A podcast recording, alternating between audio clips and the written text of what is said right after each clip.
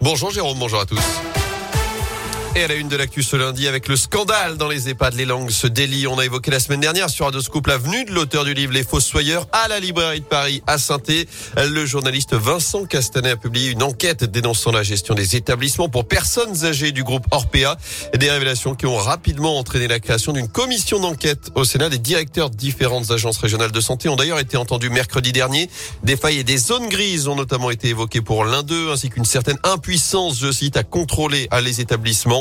L'électrochoc de ce livre, c'est aussi pour ceux qui ont leurs parents dans ces institutions et qui justement ont pu parfois constater des manquements dans leur prise en charge. Écoutez le témoignage pour Radio Scoop de Sylvie Stéphanos dont la mère et la belle-mère sont en EHPAD. Pour ma fin de vie, pour rien au monde, je souhaiterais vivre ce qu'elles vivent maman et ma belle-mère. Parce que c'est un enfermement. Puis il y a surtout très peu d'efforts, à part par quelques aides-soignantes qui aiment ce métier. Il y a très peu de personnes qui sont là pour les égayer. On les nourrit, oui, on les blanchit, oui, euh, mais dimanche après-midi, quand il y a deux aides-soignantes hyper occupées avec 20 personnes qui sont égrabataires et Alzheimer, et que chacun dans son coin, ça tire les larmes. J'ai été obligée de prendre mon téléphone, parce qu'il n'y a pas d'appareil de musique, la télévision, il n'y a que quelques chaînes, pour mettre Piaf et mon temps, pour leur faire écouter de la musique. Et il y a eu des réactions qui m'ont fait pleurer. Il y a un monsieur que j'avais jamais vu bouger et qui, avec ses mains, dansait. Il faut pas grand-chose. Et notez que selon la Cour des comptes, un EHPAD est contrôlé en moyenne tous les 20 ou 30 ans.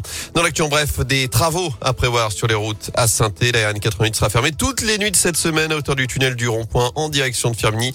Fermeture à chaque fois de 20h30 à 5h30 à partir de ce soir jusqu'à vendredi matin. Il y aura une déviation par la 72 et la Rocale Ouest. Notez que la circulation se fera sur une seule voie dans l'autre sens. Enfin, des tonnes de dons pour les réfugiés ukrainiens. Un premier camion de la ville de Saint-Etienne a quitté ce matin le centre technique municipal. Direction Katowice en Pologne, ville jumelée avec saint pour acheminer cette aide humanitaire. Alors que 10 millions de personnes ont désormais fui leur foyer en Ukraine. Dernier chiffre du haut commissaire des Nations Unies pour les réfugiés. On est au 26e jour de l'offensive russe et le président Zelensky dénonce un acte de terreur dont on se souviendra même au siècle prochain alors que la ville de Mariupol est toujours la cible de bombardements intenses de la part de l'armée russe.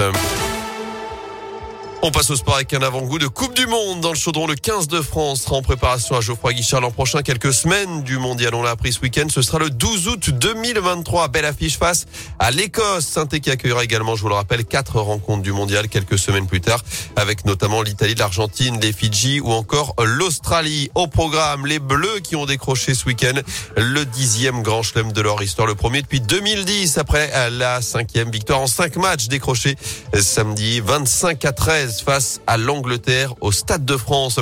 Et puis dans la course au maintien, les Verts s'en sortent bien. La SS tenue en échec, je vous le rappelle, un but partout par trois. C'était vendredi soir dans le chaudron des Stéphanois qui restent barragistes mais qui reprennent un point tout de même aux deux relégables Metz et Bordeaux qui ont perdu hier. Ça donne donc les Verts avec 27 points, 23 pour Metz, 22 pour Bordeaux.